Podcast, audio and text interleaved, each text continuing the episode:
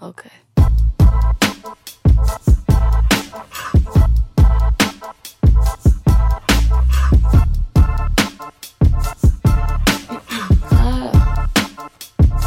I didn't change my number. 嗨，各位好，欢迎来到半瓶醋电台，我是奥巴庆。今天我们继续来职业性价比系列哈，这段时间我们看看能不能把这个系列呢继续做的稍微时间久一点儿。今天呢，我们走进这个职业呢，我觉得是很多朋友们挺好奇的一个职业，但是呢，好像很多人听起来觉得也有点害怕哈，不太敢去接触的一个行业，叫入殓师。感谢作者不迟提供的本篇文章。今天呢，我们就来跟各位聊一聊入殓师的故事。这个入殓师呢，真的是一个神秘的职业选项了，就是他们鲜少在日常生活当中啊被提起。不知道在我们的听友当中，你们的同学、你们身边的好朋友有没有从事这个行业的？一般都不怎么聊，是吧？你看，同样是为人民服务的职业，但是你想，跟死亡挂上边，就会有人忌讳啊。偶尔被提起的时候呢，从业者也会被误解啊。哎呀，是不是特别有钱呢？工资特别高啊？如果工资也不高，你干这干嘛呀？对吧？他们有时候会甚至被嘲讽，这个是靠死人吃饭的。但是现实当中的入殓师啊，和人们的想象有很多不同。本文的主人公呢，雷子是个年轻的九五后男生，他在高考之后呢，主动填报了殡葬专业志愿，毕业之后呢，顺利的进入到了这个行业。那他给陌生人擦拭身体、按摩全身、更换衣服、整理妆容。那现实当中的入殓师啊，工资不高，通常只有几千块，而且很多时候还没有一线城市的保安高。但是呢，工作压力却不小啊。意外和死亡呢，并不会严格的遵循着他们的上班时间来，就是只要遇到了突发情况，他们就不得不随时昼夜待命。对金钱的无奈，对工作强度的压力，这些其他工作都会遇到的烦恼呢，雷子也都遇到过。但他想坚持在这行做下去，做入殓师呢，就好像在人生的彩排和预演一场场的生离死别了。雷子今年二十二岁，爱拍抖音，简介那一栏呢简洁明了，就是入殓师。这个他的作品也不多啊，大部分呢是有关于工作，也有絮叨的生活日常。其中一条 vlog 是他和三名同事啊处理了一位断了左臂的遗体。这个遗体生前是一位在工地干活的外乡工人，作业的时候呢发生了意外，导致了死亡。肇事机器呢使他左臂断失。他说：“对于我们专业殡葬工作者来说呢，这样的情况其实处理起来很简单啊，不出一个小时就可以把手臂呢复原在原来的身体上。车祸呢通常会更加棘手啊，碰到断头的、尸体碎块的，雷子直言完不成了啊，这一届就得请这个资质更高的老师傅来操作了。那如果遇到那些面目全非啊，甚至连尸块也找不着的，师傅呢就会用捏泥像的材料。”补上残缺的部位，再化个妆呢，力求还原原貌。但是啊，不管棘手与否，只要接到通知，他们的工作就开始了。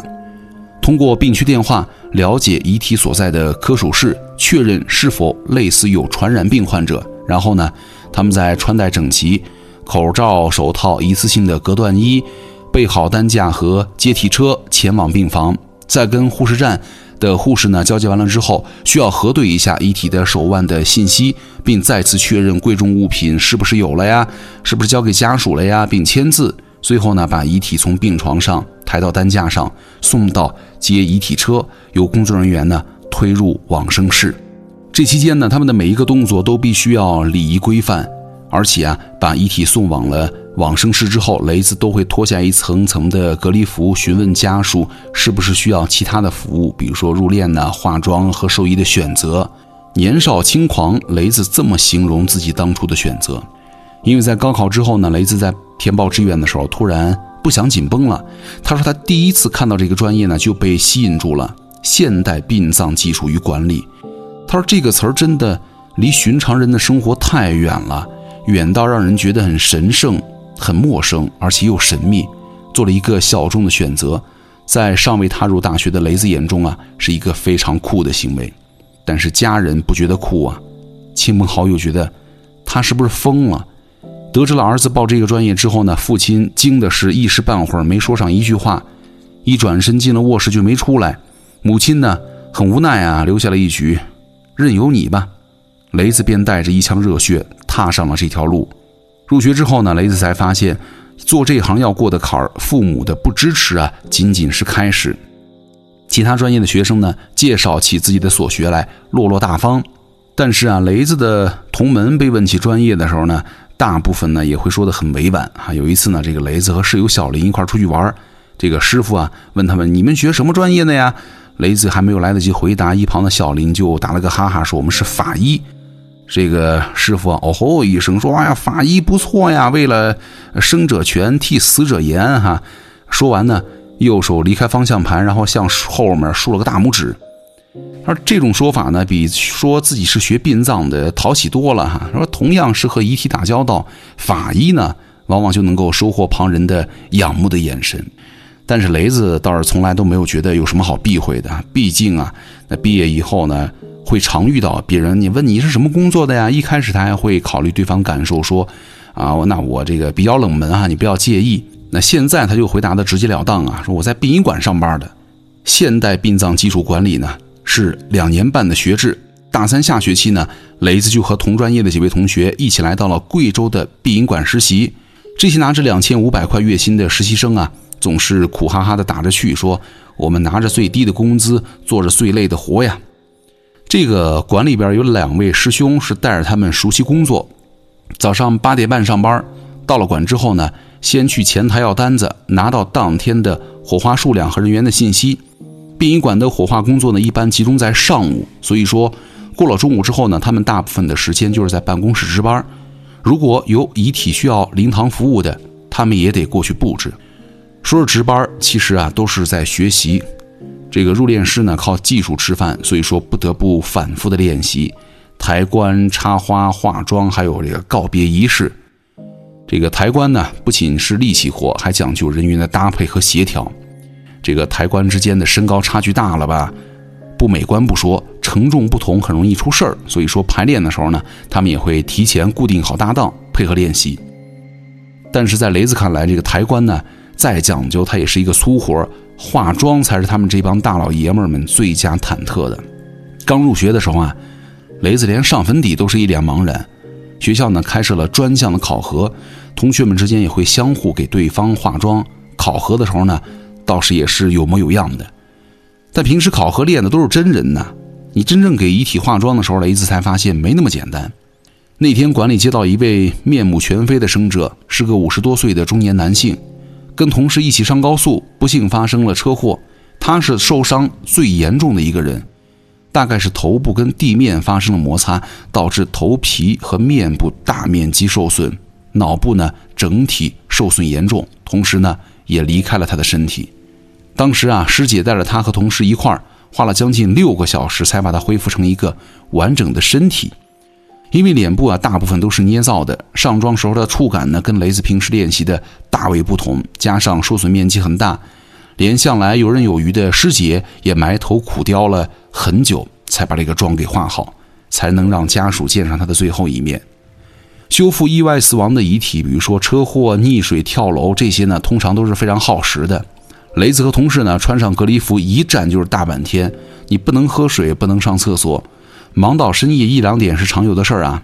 大家是又累又饿，自然就少不了宵夜呀。宵夜是雷子他们最放松的时刻了。他说那个时候我们吃的最多的就是应季小龙虾，一方砖红色的小矮桌，中间是一大锅红油爆虾，再凑几个炒菜，装着啤酒的塑料杯子挤在碗盘中间。呃，雷子说：“当你把一具受损严重的遗体处理伤口啊、缝合断肢啊、清洗身体、穿戴整齐、化个淡妆，最后安抚好家属，这一系列的操作下来，早就筋疲力尽了，哪有什么心思去思考人生啊？对吧？还有什么意外啊和遗体？唯有大快朵颐，才能够让我们缓过来。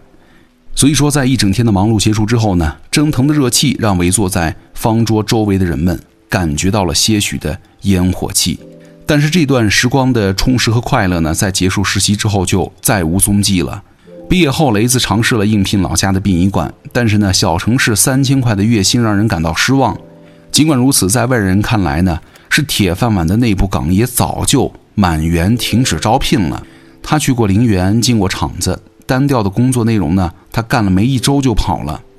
雷子开始怀念做入殓工作的成就感。他在想，第一次处理遗体的时候呢，他紧张到手抖，但是也非常兴奋。那天，他花了将近四个小时，终于修复好了一具遭遇车祸的遗体，给破损的躯干呢接上了断臂。当他给遗体化好了妆，把散粉刷收入到工具箱的那一刻呢，这个意外死亡的中年男人仿佛只是睡着了。告别仪式上，逝者的妻子抿着嘴，满脸泪痕。见到雷子的时候呢，他并不上前，哑声说了好几声谢谢。雷子知道那个就是真诚的感谢了。他说：“我们一连几个小时屏息凝神，力求完美，就是为了能够在告别的时候呢，慰藉生者。”雷子不想随便找份工作，他在家待业了一段时间之后呢，还是从事了原来的行业。他开始在网上搜索各种殡葬行业的招聘信息。他说：“其实我一直想纠正一下这个误区哈，殡葬行业的工资真的没有大家想象的那么高。网上有些什么台师日结一千八的说法，他说我看见就想举报。曾经我们扛棺扛了一天，也就一个月两三千的底薪。现实的情况就是啊。”大部分的殡葬从业者的收入啊，甚至还没有一线城市的保安高。好在没过多久呢，他就在殡葬群里看到了杭州一家医院的太平间的招聘，给出的薪资呢比他待的小城市还要高，还包住。没多想，他带着行李就来到了杭州。雷子住的是单位的职工宿舍，离医院很近，步行几分钟就到了。同住的室友呢是带他的师傅，一个三十多岁的中年人。其实啊，原本殡仪馆实习的工作内容呢要更加的丰富，插花、整容、化妆、举办告别仪式这些全套的业务呢，他们都会接触。但是在太平间，工作内容啊简化了不少，又因为他入职不久，接触的内容啊就更简单了：接运遗体、清洗、缝合、穿衣。虽然活轻松，但是呢，太平间的工作是随时待命的。来到杭州之后呢，雷子除了医院周边，几乎就没有出过远门，也没有去玩过。他说提心吊胆的，生怕一个电话来不及，赶不及回去了。只要医院的急诊给他们打电话，他们就得过去拉遗体。半夜接到电话呢，起床工作也是常有的事儿。他说，在这个有着一千两百万人口的城市当中啊，平均每天有七百人行至生命的终点。雷子所在的医院呢，差不多每三天就会接到一个成年遗体。每两天会接到一个小遗体。除了处理遗体呢，雷子更多的时间需要在太平间值班。每到他轮值的时候呢，他内心还是会有些抵触。不比之前的殡仪馆，白天上班，周围呢有一群热闹的同事。这个太平间呢在负楼层，灯光呢没有那么明亮，常年气温很低。每次一个人值班的时候呢，专业出身的雷子还是会感觉到害怕。有天啊。雷子从早上六点一直忙到晚上八点，回来的时候呢，筋疲力尽了。收拾完，正准备回寝室，突然的透过门缝看见有个光头在里面待着。他心里吃饭处啊，这地方天天开着门，从没丢过东西，因为除了工作人员，没有个闲杂人员在这待着过呀。这个陌生的光头是谁呀？壮着胆子，他推开门进去一看，不知道谁的电瓶车推进来充电。后视镜上挂着帽子，被盆栽挡住了视线。雷子恍惚之间把他看成了光头。虚惊一场啊！雷子安慰自己说：“一定是昨天晚上睡眠不足，今儿又忙活了一天啊，神经兮兮的。”心里发慌的时候呢，雷子会看剧或者刷抖音。每当刷到一些黑暗风的、emo 的，还有什么恐怖的影视解说的，他都会赶紧划走。看到搞笑的、热血的，他才会停留一会儿。从业以后呢，雷子每天都会接触到形形色色的家属。有一天清晨，他和师傅接到了急诊电话，去病房接一位年轻妈妈的遗体。病房外呢，一位白发苍苍的外公抱着一个在襁褓里的孩子，坐在不锈钢的长椅上，等着女儿火化完。白发人送黑发人的场面让他难过了很长时间。他看过很多令人痛心的事儿，也遇到过很多跳楼自杀的学生。面对与自己年龄相仿的生命逝去，他很难释怀。雷子说：“我怕死，不知道哪一天我可能也没了。有一天，雷子忙完了工作，准备洗漱的他呢，站在了浴室门口，他愣住了，墙上有三道血印。他强行镇定地拉开门，满墙的血印，他瞬间全身都软了。他说：“谁闲的没事在这种地方整这种损人的恶作剧啊？”他连夜调取监控一查，最后得到的结果就是这些像血一样的印子呢是油漆，一直都在。但之前呢，雷子从来没有注意过，今天突然猫了一眼，才发现了这场惊吓。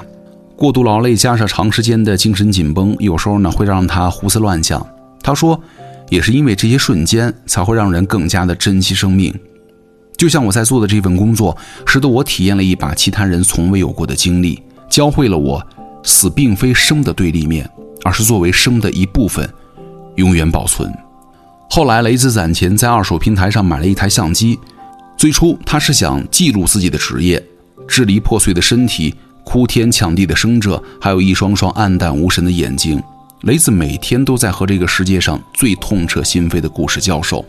但现在呢，拍视频和剪片子成为了一个无形的出口，释放了他的负面压力。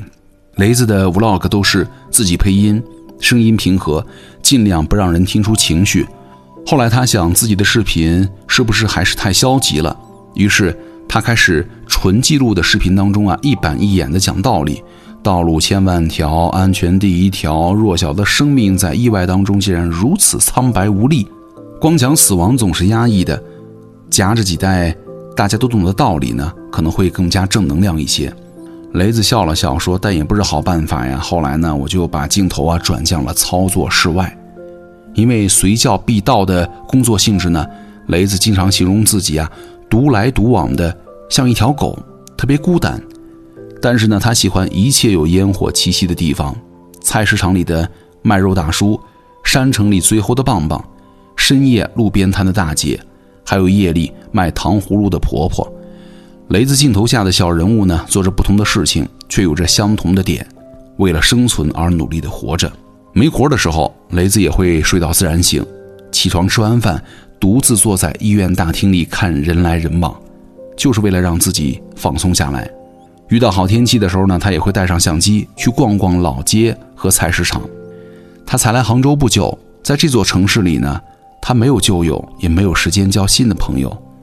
有时候啊，实在不知道该如何打发休息时间的时候呢，他就拿着四块钱的零钱来回坐公交，看着车厢里人潮汹涌，也不失为一种乐趣。太平间里是潮湿的、阴冷的、孤独的，我就喜欢阳光。以上就是今天跟大家分享的九五后入殓师的故事。我是奥巴庆，咱们下期见啦，拜拜。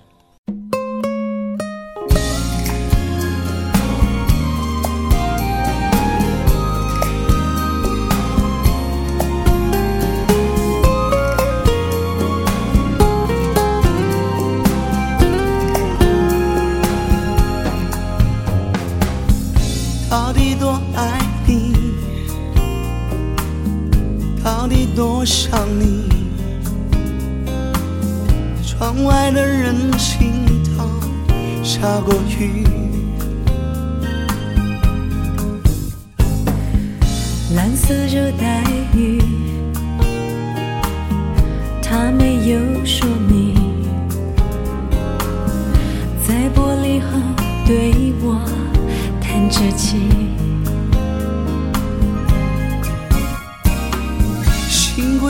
悲痛？脚步重不重？什么是爱？我不会形容。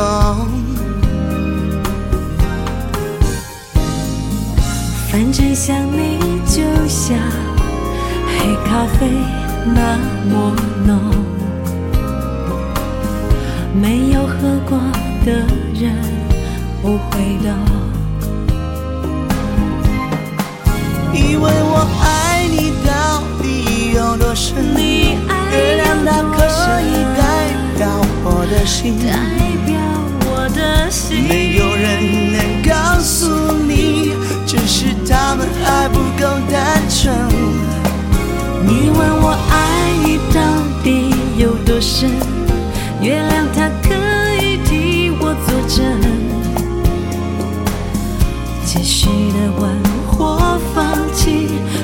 是一个吻能够说明。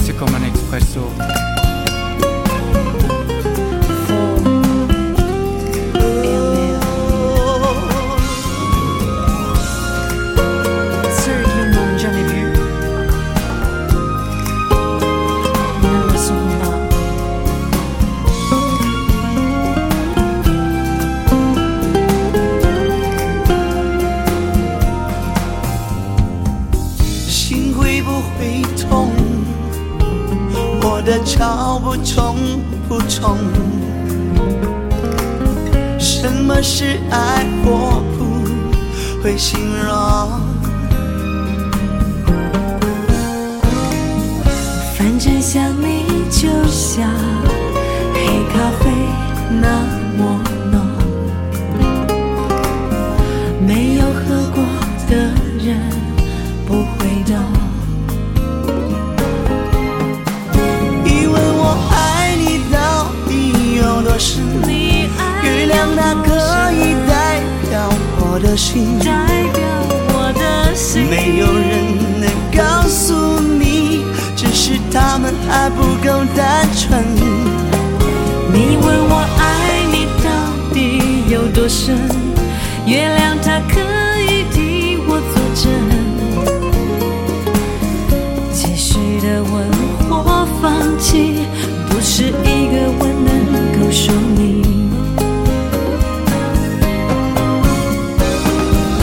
关于我的难过，像月亮一样沉默。你什么都不说，总是用温柔看我。